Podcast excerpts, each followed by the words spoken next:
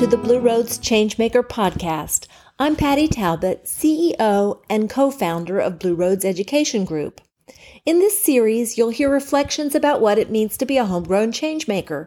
We focus interviews around the Blue Roads mantra, homegrown solutions for a patchwork world.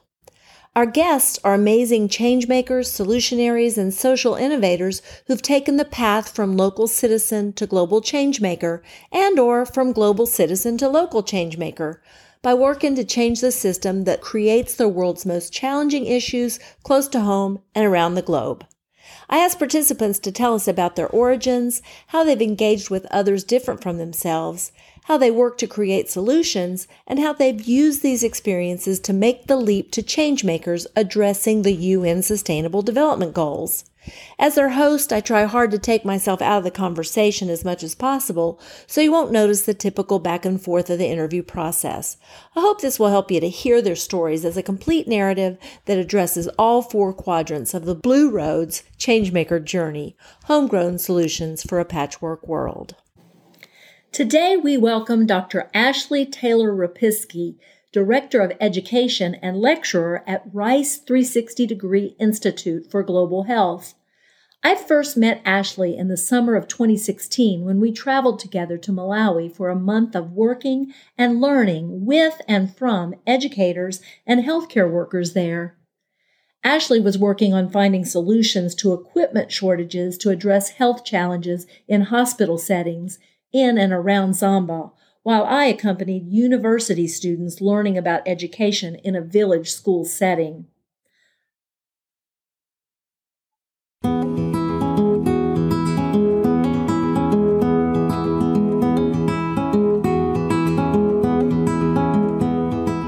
I am currently working at Rice University in the Rice 360 Institute for Global Health, and I'm the Director of Education. So my role involves um, really centered on empowering students to really collaborate and work together to, to try to tackle some of our pressing global health issues, largely focused on global health technologies. And so we work with partners um, in Malawi, Tanzania, Nigeria, Kenya, um, as well as partners around the world, um, and, and of course here in Houston as well.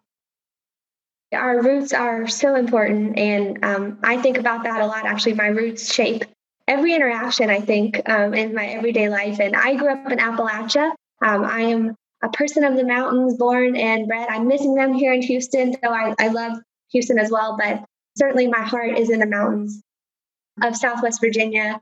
And I think growing up in Appalachia really shaped me in some very profound ways. And the, the first sort of lesson, the deep lesson that shaped my root, um, is really about this kind of um, connectedness that we all have to each other, to the world around us.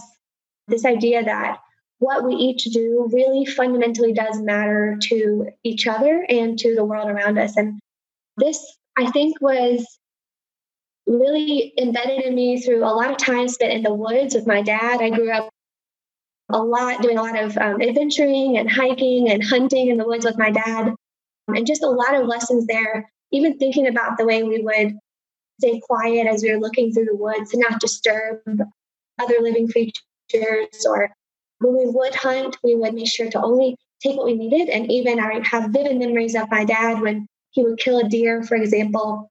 He would always give part of it away to a group called hunters for the hungry.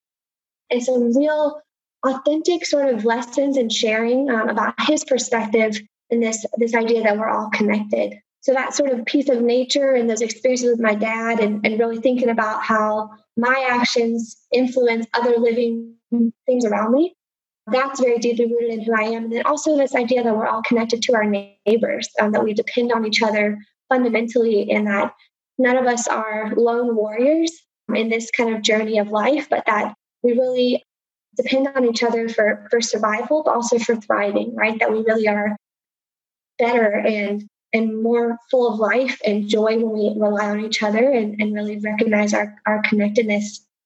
The second thing I think a lot about from Appalachia, for, for better or worse, um, is this kind of deeply rooted humility and this idea that doesn't matter what degree you have, what your training is, where you've traveled, what money you have, all of these things don't make us better than anyone else, right? And there's this deep value that I I really try to live by of humility in that, recognizing that we all have something to contribute, that everyone's life experiences matter, everyone's perspectives matter, and, and really assuming in any room or any space that I'm in that I have something to learn from each person and trying to approach those interactions and, and every space with a deep level of humility.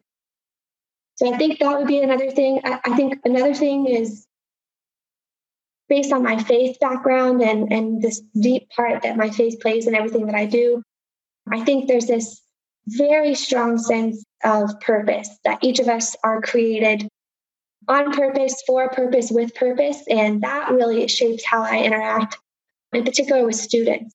Um, and thinking about how each of us have unique gifts and talents and perspectives to bring, particularly in problem solving. As an engineer, I'm always thinking about design and problem solving. And I believe each of us have unique purpose and value to bring to solving problems. And then the last thing I would say, you know, when we talk about Appalachia, it's been very interesting once I navigated a little bit farther out of my home community. And when you say that you're from Appalachia, there are certain things that we think of, and not all those things are, are positive. One of the things that uh, folks often think about with Appalachia is, of course, this very clear picture of poverty. Um, and so I do think that that acknowledging sort of growing up in a space where there were access issues and equity issues and where uh, poverty was alive and well, I think um, that has shaped my passion for um, really thinking sustainably about how we reduce generational poverty and how we empower communities and mobilize communities in climbing out of poverty. When I think about the issues that I care about, sometimes it seems uh, at surface value like they're not connected. I am an engineer with with also training in public health, and for some people, it's like those things don't connect. But the way I think about my own work and my own really heart and spirit in this work is about reducing disparities, and it's both reducing disparities in um, engineering education for folks who have not been at that table. We think about women, folks from rural backgrounds, low income students, lots of other groups that haven't been traditionally in engineering. So that that's part of my passion. And it's also about reducing health disparities, um, thinking about who has access to care, who has access to technology in, in hospitals. That's the other part of my work in engineering. While health and engineering might in some ways seem separate, for me, completely sort of intertwined in this fabric of um, how do we reduce disparities. And sometimes I catch myself saying, well, I'm an engineer, I focus on access and equity. And those are really positive and aspirational words. I think it's good that we say those and that we speak those and that we strive towards those.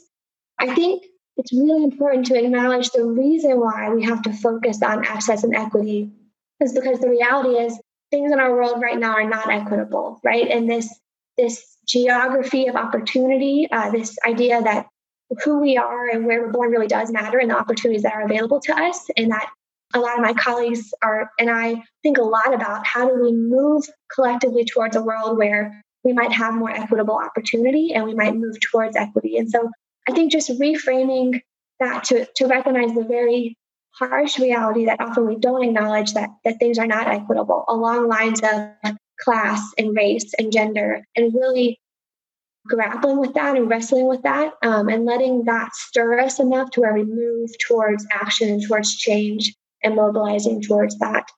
Think about it as sort of seeking justice um, in terms of access and equity. And again, all about reducing those disparities that we do see in a, in a lot of these spaces.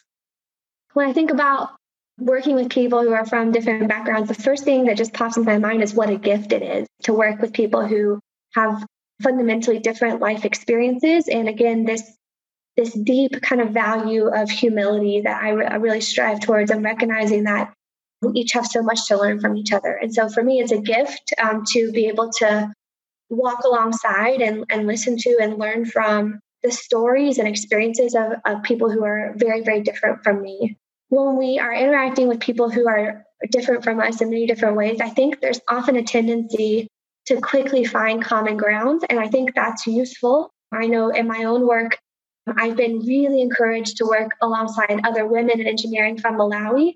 Um, and this sort of shared experience, though in completely different contexts, brings us together.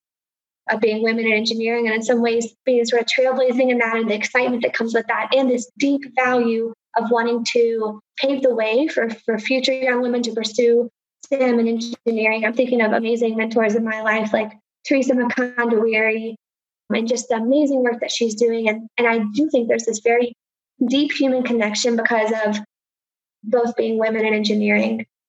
With that said, I also am learning, and I, I use this word present tense because I think I'm always learning lessons and, and sometimes very often have to learn them more than once before they really sink in.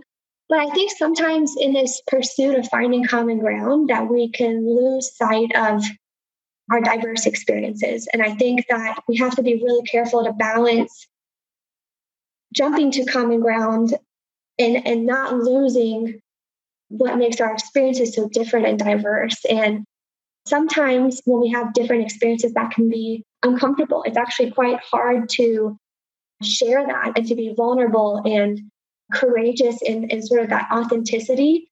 But I think it's only when we share those really authentic perspectives and those those parts of our experience that are very very different from each other that that is when we really have the opportunity to to solve problems in a really sustainable way to see things differently to to grow forward collectively when i think about working with people who are from different backgrounds i think it's a balance of of finding that common ground those shared passions perhaps and shared purpose then also really honoring the unique stories and histories that each of us bring and making sure that we give space for those and really seek to know those about each other as well.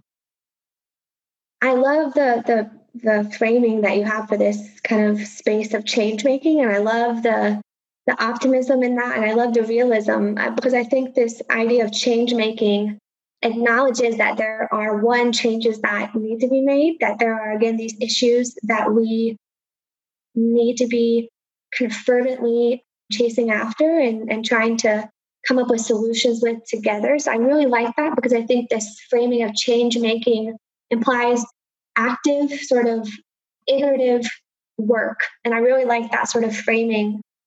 I think from my Appalachian roots, this also sort of boots on the ground, kind of as, as my family would say, shoulder to the plow kind of work. I really like that because I think when I think about a lot of my work and the work that I'm inspired by with my colleagues, I think all of us feel that that urgency of of really putting that shoulder to the plow and working towards change in the areas that we care about. When I think about change making, I think it's hard work. I think we often even underestimate how hard the work is. And I, so for me, the most important thing is I'm learning, again, I, I use that present tense, um, and striving towards change is really to come alongside other change makers. It's, it's recognizing again that I am not a lone warrior, but that I can come alongside and align with and work to find those shared passions and purposes with other change makers. And I've seen that so beautifully um, in colleagues from around the world. And I've mentioned my collaborators in Malawi that are working to support women in engineering. I so vividly remember my mentor, Teresa Mkandawire. The first time I met her, we were excitedly talking about her vision for supporting women in engineering in Malawi. Um, and she put her hand on my shoulder and she said, We can do this. It just, it still gives me this emotional, like, just I feel it all in my spirit and in my heart, just her passion and her knowing how hard these deeply rooted challenges are to to begin to make change in she was ready and she united and we came alongside each other. I see myself very much as sort of coming alongside and even standing behind the, the work that she's leading. And that initiative and in many other initiatives in my life and in my experience i just think about the power of coming alongside other change makers other thing I think that's really jumping out to me in my work as, as an engineering educator, and, and part of what led me to engineering education, I think really focusing on the education piece, connects back to this idea of purpose and of the unique and inherent value and, and just purpose and identity that each student brings to solving problems, to engineering uh, specifically when I think about change makers, one of the things that just is so clearly in my vision for change making is that change makers are everywhere. They are everywhere. And for me, it's really about how do we mobilize uh, particularly students as change makers? How do we mobilize communities as change makers? How do we mobilize our teams and our colleagues and even our families and our home communities as resources in change, right? And I think that starts where our students are, it starts where our communities are. We have to really listen again with humility and listen to the priorities and passions and purposes of the people that we're working with, the people that we love and care for. And I think when we start there, when we can meet students and when we can meet communities and even our families and ourselves in the very moment that we're in, that is how we become mobilized towards change. So yeah, I think for me, change making this this huge idea, just the, the thoughts that that go through my mind are really about change making being hard work. I mean, it, it's really, really hard work to sustainably push towards change, to have that long term impact and change. I think it takes strategic mobilization and collaboration. Um, I think it takes strong recognition and appreciation for each other. Again, this connectedness and, and recognizing that we are all in this together and we rely on each other for long term change. And then I think this idea that change makers are everywhere. And it's it's not for me, it's less about my lone work um, as a hopeful change maker and more about how can I come alongside and help to mobilize and work with change makers that are everywhere in our communities.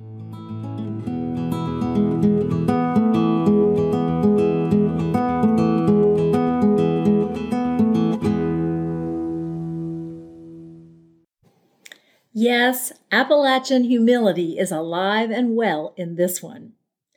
It's easy to see how directly Ashley's work in the field of engineering and global health directly supports United Nations Sustainable Development Goal number 3, good health and well-being, number 6, clean water and sanitation, number 10, reduced inequalities, number 9, industry, innovation and infrastructure, but do you also see that by extension, she's working on number one, no poverty, number two, zero hunger, number four, quality education, and certainly number 17, partnership for the goals. I've certainly missed some interconnections, and I hope you'll reach out and point them out to us. I also hope you'll get in touch to let us know what you and people you know are doing to realize these global goals by the year 2030. Surely we can do it if we all work together and take our places like Ashley has as changemakers.